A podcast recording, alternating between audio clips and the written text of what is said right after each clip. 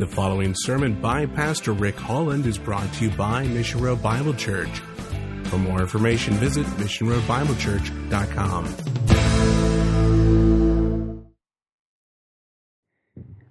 Every time I climb into this pulpit, first thing that stares back at me is that quote engraved here on the pulpit from John 12, 21, which says, Sir, we wish to see Jesus. And that song is such a beautiful reflection of that heart.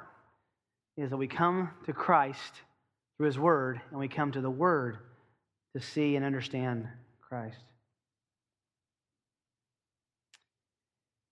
Winston Churchill is one of my historical heroes, probably credited single handedly for ending World War II by the use of his rhetoric and his ability to speak, was once heard saying this My great fear is the prospect of speaking to the same group of people more than once. End quote. Preaching is the exact opposite of that. Uh, preaching is something that I am deeply familiar with. It is something that I am intimately acquainted with. It is something that never, ever, ever, ever, ever, ever, ever leaves my mind. In our study of the church, we have to come to this moment where we talk about what we do with this thing called preaching. So, in looking at the flow of ecclesiology, of what the church believes about the church, we have to stop and pause and talk and think for a moment about preaching. Now, I have to confess to you as a preacher that this is a, is a constant study for me, but if I can just kind of pull back the curtain and, and give you a little insight into what that's like week in and week out, it, it is, um, and this isn't feel sorry for Rick moment, but it's, it's not easy. And one of the reasons it's not easy is you. You have such a high degree of biblical acumen. You've, you've been taught and trained. I inherited uh, this sacred space on this stage from a man who preached God's word for, for two decades. And your expectation that the man who shows up standing here ought to have something to say on behalf of God and His Word is a wonderful but ever increasing pressure. I know that I finish on Sunday night, and the first thing I do when I wake up Monday morning is, is I, I say, I got to start over. And you got to start over twice. And then you add the fact that we have a, a, theology class and different classes. It's just always relentless. I, I tell the seminary guys that preaching is a lot like being on that escalator going down.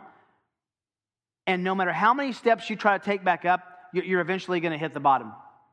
What that means is now, this is odd. Just follow my thinking for a second. I went to seminary to learn this, okay?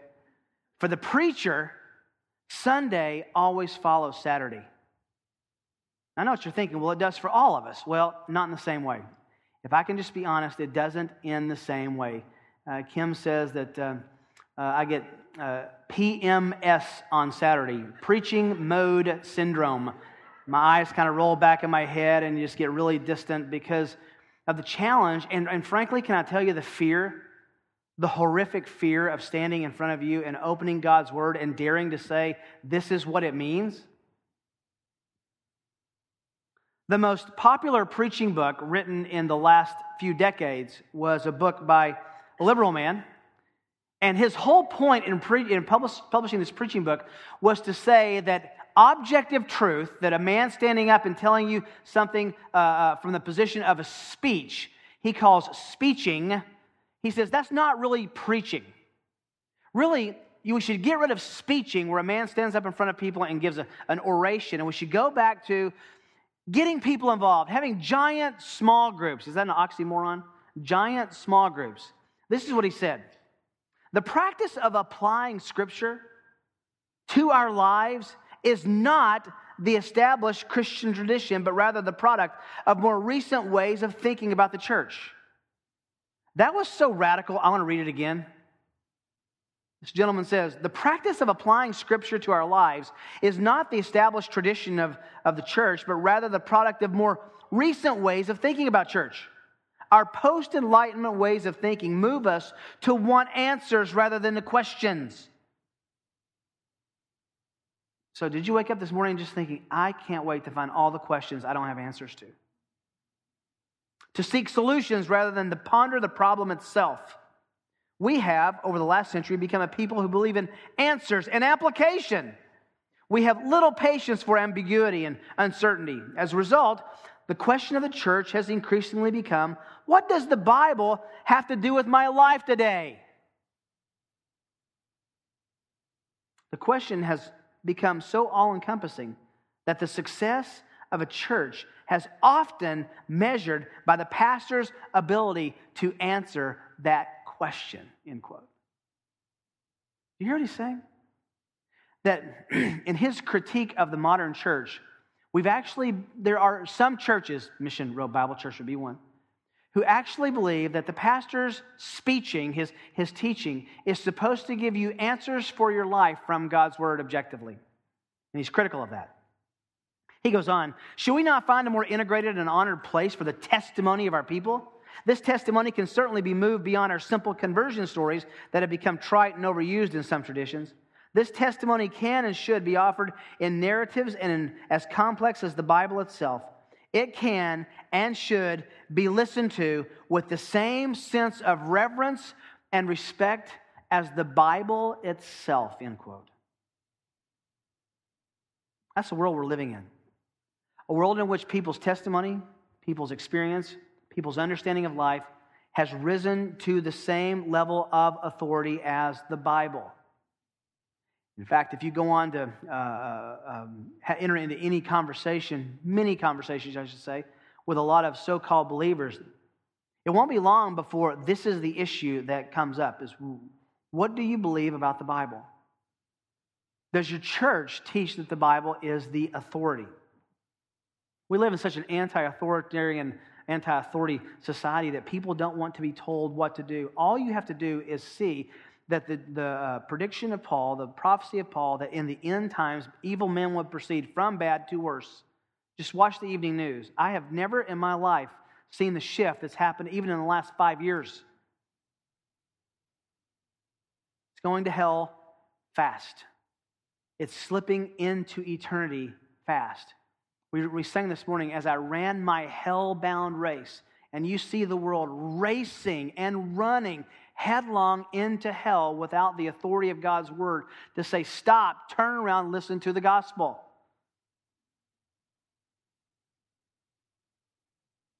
Open your Bibles just for a moment to the book of Nehemiah. the pattern for preaching God's word goes back into the Old Testament, obviously. Little um, background they were re excavating the walls of Jerusalem to rebuild the temple. As they did so, they came upon a copy of the law. Where did they find the copy of the law? Well, they had lost the copies of the law for, for a, few generations, and, and people were, were guesstimating and trying to remember what God's word said.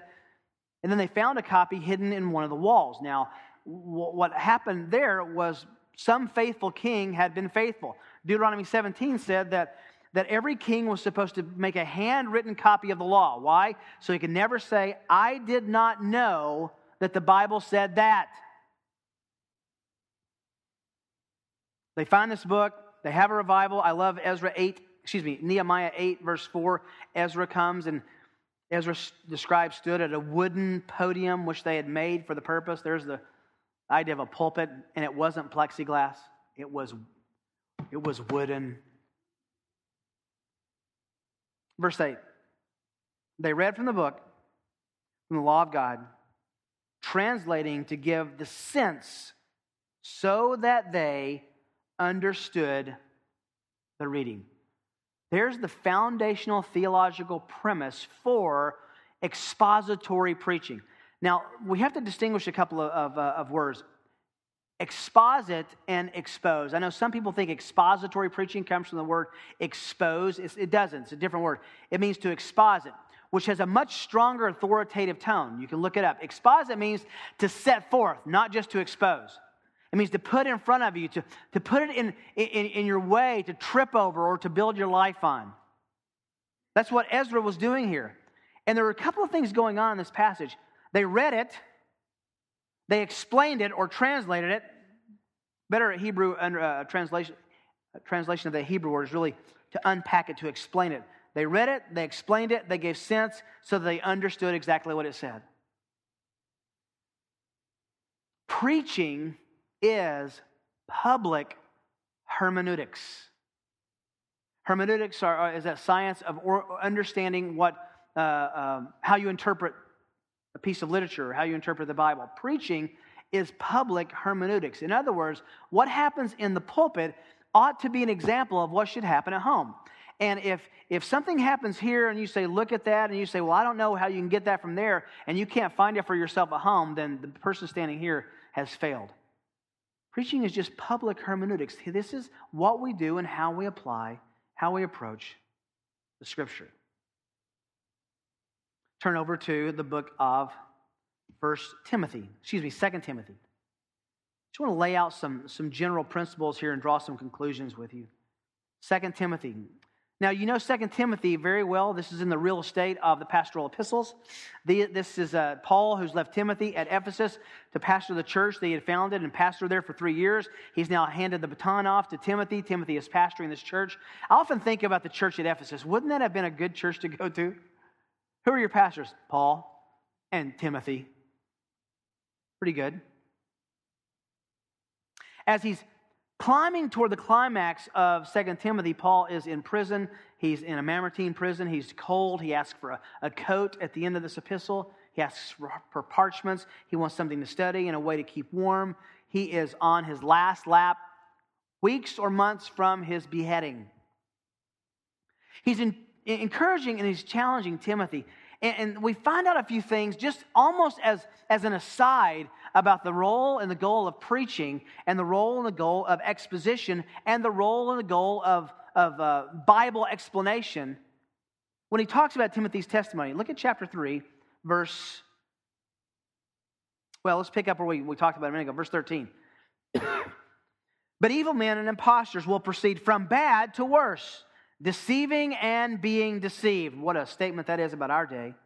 You, however, what a great statement. In the flow of people deceiving and being deceived, you be different. You, however, Timothy, continue in the things you've learned and become convinced of, knowing from whom you've learned them. Great parenting advice here, counsel. That from childhood you have known the sacred writings how did he know that? We find out from his mother and his grandmother back in chapter 1. From childhood, he had been taught these things. The sacred writings, the scriptures, the Old Testament uh, books of the Bible, which are able to give you, look at this, the wisdom that leads to salvation through faith, which is in Christ Jesus. That is such a power packed last end of that verse. Look at what he's saying. This is the Old Testament, folks. This is not even the New Testament. The Old Testament gives you the wisdom, the understanding, the, the insight that leads to salvation. How? Through faith which is in Christ Jesus. Talk about sewing the two uh, uh, testaments together. Paul says, Timothy, you understood. Your heart was prepared to believe that Jesus is the Messiah because you rightly understood the Older Testament. All Scripture I don't want to rock anyone's boat, but he's contextually here talking about the Old Testament.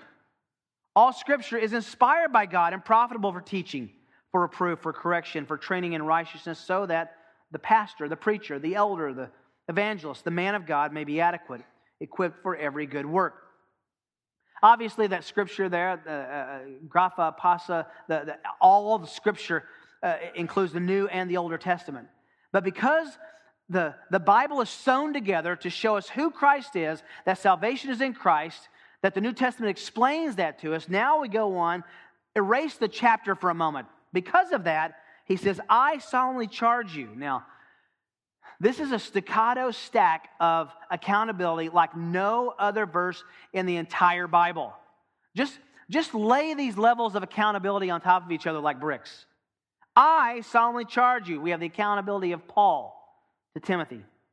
In the presence of God, is that calling heaven down to earth?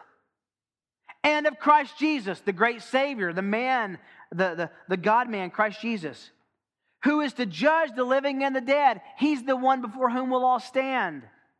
And by his appearing and by his kingdom. And by the way, he's coming. Do you hear how that crescendo builds for accountability? That's a big charge. Based on all that, preach the word. In other words, proclaim what God has said. How, what does that look like? Being ready in season and out of season. Sometimes you have time to prepare, and sometimes you don't. I had a guy who trained me in seminary who said a preacher ought to be ready to preach, pray, or die with a second's notice. Reprove, rebuke, and exhort. Do you know that all three of those terms have a negative connotation? They have the idea that you are correcting someone's life by virtue of preaching the word, meaning that, drum roll, ready? Preaching has a fundamental negative tone because it's dealing with sinners. There's positive aspects, there's positive dimensions. We see the gospel every week, but we cannot come and look into the light of the knowledge of the glory of God in the face of Christ and be happy about how we're living. That's why it involves reproving, rebuking, exhorting. And then he also says, with great patience and instruction. That should harken back over, by the way, to what Paul said in uh, uh, earlier that um, the Lord's bondservant is not to be, verse um, 24 of chapter 3, chapter 2, rather. The Lord's slave, the Lord's bondservant must not be quarrelsome, but kind to all, able to teach, patient when wrong, with gentleness, correcting those who are in opposition. There, there, should, not, there, there should not be angry preachers. We have patience. We, we're, we're gracious. Something I fight all the time. I can get frustrated and ramped up pretty easily. You correct with gentleness, he says in verse 25. Back over to chapter 4. For the time will come, and can we say the time is here? When they will not endure sound doctrine. Very interesting Greek phrase. It means the ability to sit long, endure long sufferingly under doctrine, to sit for a long time. Uh, just to be uh, candid with you, uh, when, when, when I decided that that it was time to start pursuing a senior pastorate. We were looking at a few churches, and there was one church that contacted me. And one of the questions they asked is, Well, how long do you preach? And I said, Well, I don't know, 45 minutes to 75 sometimes. And they said, Oh, no, no, we, we never go more than 20 minutes. So Mission Road gave me a shot. So thank you. Time will come when they will not sit long under doctrine, endure sound doctrine. That, this both in the space of your your own preaching time and also over time. By the way, why is that a problem? Because the nature of it is to reprove and rebuke and exhort. You can always measure the spiritual maturity of anyone by their ability to be corrected by God's word. So, what are they going to do? But wanting to have their ears tickled. Now we find out the great challenge to exposition, having tickled ears, which means having an entertainment session, going and having a time where your ears are satisfied. Ear tickling means it, it was a, a Greco Roman uh, uh, flow and philosophy where you would go and people would say things that were pleasing. There was no entertainment. The, only the upper echelon could enjoy the, the theater. So, what you would have is sophists, traveling speakers who would come, stand on a street corner, and try to talk to grab a crowd and they would tickle the ears. They were, they were fun and funny and engaging and good illustrators and all the, all the things that would make you want to hear them. But that's not the main part. Most of us look at this verse and we think, well, these are ear tickling desirers. Now, the main issue, the main problem is still ahead in this verse. They will accumulate for themselves teachers in accordance to their own desires. I was just reading in uh, a paper, I think it was Thursday or Friday, how uh, there's a certain denomination that continues to seek out its, its, its upper echelon to accept homosexuality from the pastorate down. And the reason is, was very, very candid. The reason is this is the way we believe in the way we live. We want teachers who will teach in the way we believe. Isn't that backwards? This is the way we live. Let's find teachers in accordance to our own desires. Do you see this verse taking shape every day in our lives? It's incredible. And will turn away their ears from truth and will turn aside to myths. We could go on and on about what that means. But you, Timothy, be sober in all things, endure hardship. To preach the word necessitates that you will be in hardship. Do the work of an evangelist, fulfill your ministry, for I'm already being poured out as a drink offering. Paul says, The time of my departure has come. And I love verse 7. I fought the good fight. I have finished the course. I have kept the faith. And in the future, there's laid up for me the crown of righteousness, which the Lord, the righteous judge, will award to me on that day. And not only me, but here it goes to all those who have loved his appearing. Paul basically says, I have been faithful to the very thing I'm telling you, Timothy, to be faithful to. Now, back up to uh, 1 Timothy chapter 4. No big outline, just want to convince you tonight. 1 Timothy chapter 4, verse 11. 1 Timothy 4 is that great section where Paul is being very specific to Timothy about how he is to be, who he is to be, and how he's to enact his ministry with the Ephesians. Uh, he talks about the saviorhood of God in verse 10, and this says, Prescribe and teach these things. That prescribe is a pretty soft translation. It's a Greek word that means command with authority and keep on commanding. Said another way, he's telling Timothy the pulpit is not a place for suggestions. But if those suggestions, if those mandates, if those commands come from the preacher's life instead of from God, there's a great danger. He then goes on, let no one look down on your youthfulness, but rather in speech, conduct, love, faith, purity, show yourself an example of those to believe. Then here it is. Here's your big case for expository preaching. Bob said, Can you prove it? Here you go. Ready? Until I come, Paul says, Timothy, here it is. Here's your mandate. Give attention to the reading. It says public reading in the NAS. Literally, the, the, the, public reading, standing up and saying, This is what the Bible says. Remember what Ezra did? They read it. To exhortation and to teaching. There it is. There's a combination between Ezra and what he did, and Paul, what he told Timothy to do. You read it, you explain it, and then you find the application and the implication. Now, can I talk to you for a minute about the opposite of what this gentleman, his name's Doug Pagitt, had wrote about preaching earlier? Application and implication. I think too fast we run toward application when we should first run toward implication. Let me explain what I mean. Um, implicated almost has a criminal uh, connotation if he was implicated in a crime but there's also a sense of that word that it's not negative. You're, you're implicated in other words you found an implication for yourself in that. Kim and i were at a, um, a friend's house years ago and our, our kids were much younger and uh, their kids were, were much older. They were probably about uh, the size of uh, the age of my kids now. We're sitting at dinner. Our boys were home being babysat and they had an interaction with one of their sons. It was really fascinating. He had said something he probably shouldn't have said, and the way they handled it was so wonderful. It was gracious and it preserved his dignity. It was, it was just a really sweet situation. As we were leaving, Kim and I were just talking about that. We said, Did you see what they did? That was incredible. But the way they did what they did with this older son was way beyond what I could have done with a five year old.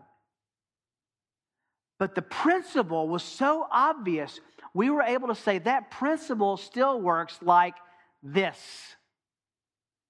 That's finding an implication. I think that's what we should be looking for more in the Bible than even blatant application. Because, you know, be careful, be very careful how you answer this question. How much of the Bible was written to you versus for you? The answer is very little of it was written to you, but it was all written for you. So, if Paul is telling the Ephesians that, you know what, in Ephesians 5, there is a corresponding relationship between marriage and the gospel and the gospel of marriage, we could say, wow, Paul really encouraged the Ephesians to do that. I'm glad that they knew that. That's great. Our job is to say, how, what's the implication for what Paul told these Ephesians in this, in this historical, literal context that comes over as an eternal principle into our world? Looking for implications. Now, there are some passages that are pure application. Be quick to hear, slow to speak, slow to anger. Not a lot of context needed for that, right? Love your neighbor as yourself well, their neighborhood were a little stucco than ours is. And so, no, it's the same thing. It's looking for implications. So, Paul says to Timothy, give attention to the public reading of Scripture and to exhortation and teaching. Literally, it's just the reading. The idea of Scripture was, was supplied. One of the things I love about um, uh, the, the, church that I, I came from before I came to Mission Road, the church that I got to come to here on Mission Road, is that there's a very deliberate time in the service where we read the Bible. Just let it speak. Just and I have to confess that more times than not when we're reading through Matthew, I just want to stop and preach on that passage and it's just so engaging, especially the narratives. What's this all for though? We have to be careful because there are those who would criticize us and tell us that we are bibliolaters. Ever heard that? We just worship the Bible and not the God of the Bible. And we have to be careful because you can certainly do that. The point is not to be right on doctrine, the point is for doctrine to make you righteous. Two different things. Who do you think the most accurate theologian outside of the Trinity is today? Probably Satan. You think he doesn't understand it? You think he doesn't get it? And yet, his accuracy has not landed him in good stead with God. The goal is not just being right. Oh, it's, it's being right. You want to be right and not wrong, orthodox, not unorthodox. But if you're right without being righteous, there's a word for that in the New Testament. It's called Phariseeism. Now, back to Ephesians. We're going to be bouncing around a little bit. Ephesians chapter 4.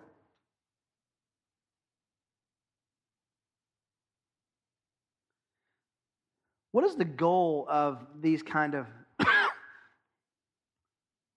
exhortations that are rooted in explaining what the Bible says? We'll talk more about what that means exactly in a moment. Um, this is to me one of the most intriguing passages in the entire New Testament. It's, it, it's, it's, it's the most unexpected passage if, if, you've, if you've not looked at it carefully. Look at verse 17, Ephesians 4 17. So I say, this I say and affirm, together with the Lord, that you walk no longer as the Gentiles walk, in the futility of their mind. Stop right there. Gentiles, unbelievers walk in the uselessness of their thinking and their mind. They think according to the flesh. Back in chapter 2, it says that. They're by nature children of wrath. All of their desires are bent toward the flesh, bent toward self gratification. Why? Because that's where their mind directs their attention to. Therefore, as we'll see in a minute, the Christian focus of preaching is to fundamentally rearrange and reorient the mind. It's a rational uh, decision, it's a rational pursuit, not just emotional. The futility of their mind being darkened, here it is again, where? In their understanding, how they think. Excluded from the life of God because of the, here's another one, ignorance. See all these mental knowing words? That is in them because of the hardness of their heart, another uh, mission control central term. And they have become callous, giving themselves over to sensuality or sexuality for the practice of every kind of impurity with greediness. Now, what you would expect is Paul to say something like this, but, but that's, that's not how you learn to live. I taught you better than that. You should think differently than that. He doesn't say that. Look at the goal of exposition here. But you did not learn the Bible that way. Verse 20. But you did not learn doctrine that way. But you did not learn to think right. Now, what does it say? It says, But you did not learn Christ in this way. Indeed, if indeed you have heard him. and have been taught in Him, just as truth is in Jesus. Therefore, exposition that doesn't ultimately land on glorifying and, and lost in wonder over the person of Christ is not true, genuine exposition. The goal of our Bible study is to meet, know, love, live for, interact with the living, risen Savior. It's not just to get our doctrine in line, and I'm all about getting our doctrine in line. But to be right, without being righteous, gets us no traction with God. Just devotionally. So, are you learning Christ in your Bible reading, your Bible study? Does what you study, does what you're reading, does what you're learning, does that lead you to learn more about Christ? For to me, to live is, isn't that an odd formulation? For me, to live is Christ, to die is gain. Ephesians, excuse me, Colossians 4 tells us our mind should be stayed on Him. Why? Because he says Christ is our what? Life. How can Christ become your life? It's when you see that the Bible is entirely focused on, on making him known and making us know how hard it is for him to be known in our wicked hearts.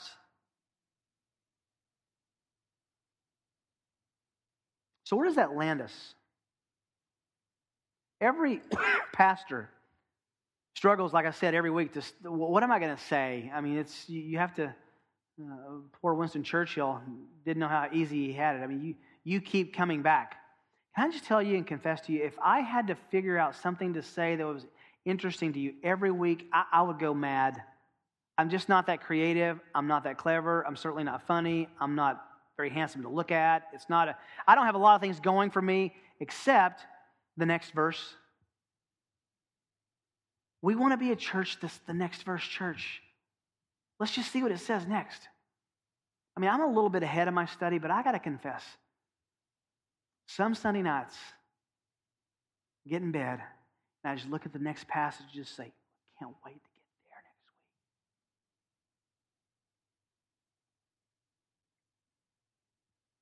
That's talking about expository preaching from the standpoint of the pulpit out.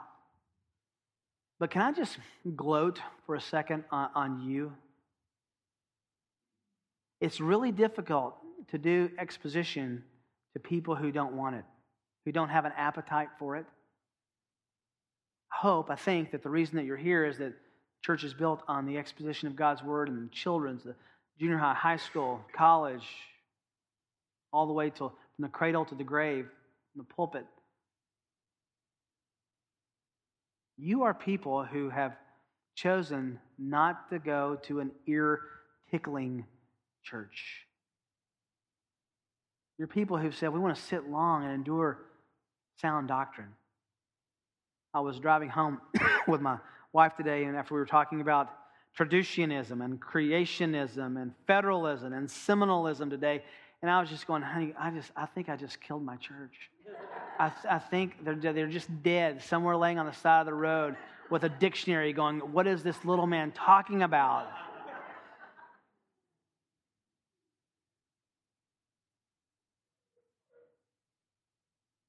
I love your appetite for, for truth.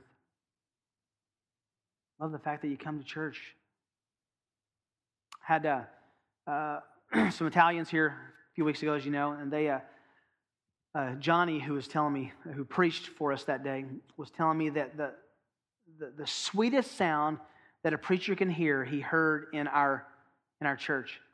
He said, Everybody turned to the passage in John, and he had us turn. There was a cross reference, and he said, look over at, and I, I forget the reference, and he said the sound of turning pages was deafening. That's so encouraging. Just a little footnote. I, I, I don't put scripture on the screen. I've been to churches that do. There may be some good reasons to do that, but I don't want to ever do that because I want you to look at your Bible. I want you to look at your Bible and say, I, I, you got to prove that to me by, by what the Bible says. Also, you need to know that preachers are not infallible. Uh, I have done things, said things that I wish I hadn't. I've had to correct myself. Um, the only thing that's infallible is this book. But it's understandable. Don't we have to start there? I was in high school, and this uh, gentleman was teaching the book of Revelation to our high school um, Sunday school class. I don't know how he ever got to be a Sunday school teacher. And he was uh, telling us that we were looking at the book of Revelation and the end times, and he said, Look, no one really knows what this means because way back in the day, all of these symbols, there was, there was a code book as a, as a key book that told you what all these symbols were, and that's been lost long ago, so we have no hope of ever knowing what the book of Revelation is about. First of all, how do you know that? Who, who told you that? And secondly, then why are we wasting our time here with you? Preaching is public hermeneutics.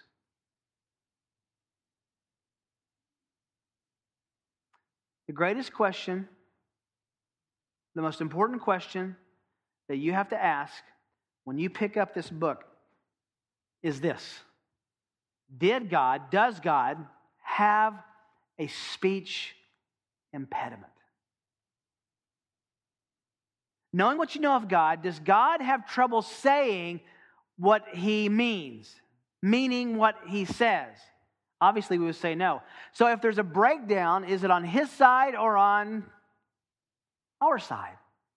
It's always on our side. That's why he, Paul tells Timothy, study to show yourself approved as a, remember what the word is? Workman. It's hard work.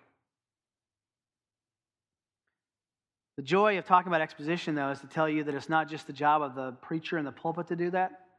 It's your job, it's your privilege, it's your task as well to open up the Bible. The, one of the great differences between old line Catholicism, which held the Mass in Latin and held the truth away from the people and said, We're the only people who can arbitrate and interpret the truth, so you shouldn't read the Bible.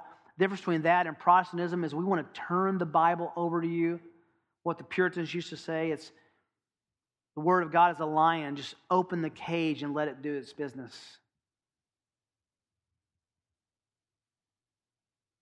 So, why do we do expository preaching? It's rooted in, we've talked about this over and over, the three big eyes of the Bible, right? Won't take time to do this. We've talked about this before. The Bible is inspired.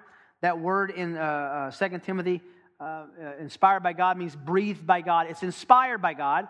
Because it's inspired by God, it was inerrant in its uh, original autographs and inerrant in its meaning now. And because of that, it's infallible. It is utterly unfailable in all that it says. If that is true, then the question we have to ask and answer is this. If this really is, think about this, if this really is God's word, if God really has spoken and He said something and it's in a book, God said it and He put it in a book. Is there anything better or competitive with that than to stand up in front of people and talk about in church? Only if you're trying to tickle ears. Let me say it again. For us to be an expository church, you, you got to put your seatbelt on, got to put your helmet on, you got to buckle your chin strap, because it is a confronting book. But on the other side of those confrontations, those rebuking, those exhortations, those reproving, those correction, on the other side of that is training in righteousness. I hope that's, I think that's why you do what you do and why you're here, right? So, that's expository preaching. If this is God's word, if God has said things and they're in a book, is there anything more important than to just talk about what he said and explain it? That's why we do exposition. We set it forth. We set out the meaning. We try to understand it. We try to find the implication and sometimes even the application. We are living in a world that has so many attacks on God's word. I mean, I've got a whole list of them here I could, I could uh, talk about, but maybe we'll do that another time. Primary attack on God's word, though, let me show you one more passage. In 1 Corinthians chapter 2,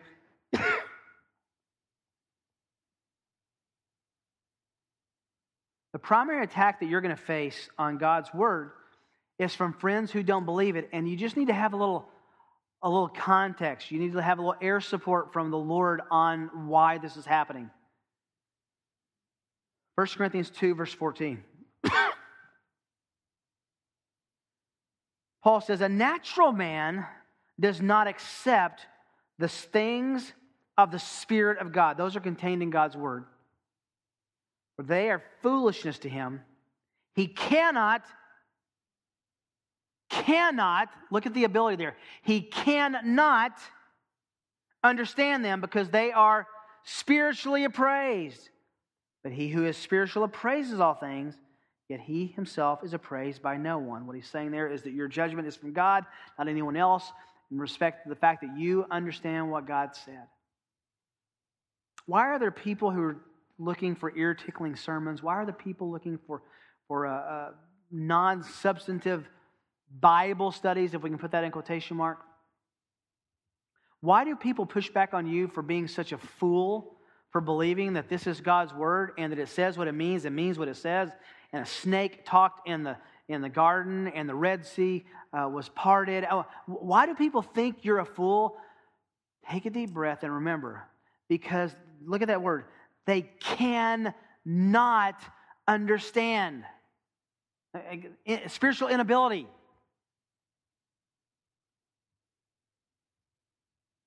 How does God turn the light on in the understanding? By explaining His Word. His Word, used by a Spirit, turns on the understanding that His Word was written by a Spirit. You say, that's circular reasoning. And I would say, you're right. Everyone's reasoning is circular. The question is, where do you draw the circle? So take solace, take a deep breath. You are going to be considered a fool for believing this book. I mean, most of you gave up multiple hours on Sunday, the great day off, to come and hear someone give you a speech. You got speeched at, as the, that Doug Pagitt says, you, you, you had speeching today.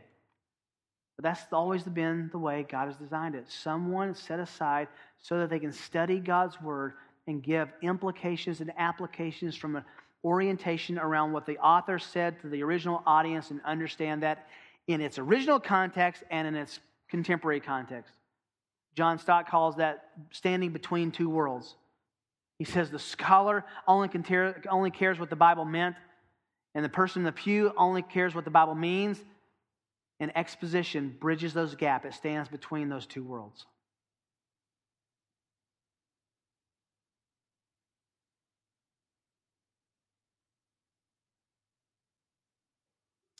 And I didn't get through a lot of my notes.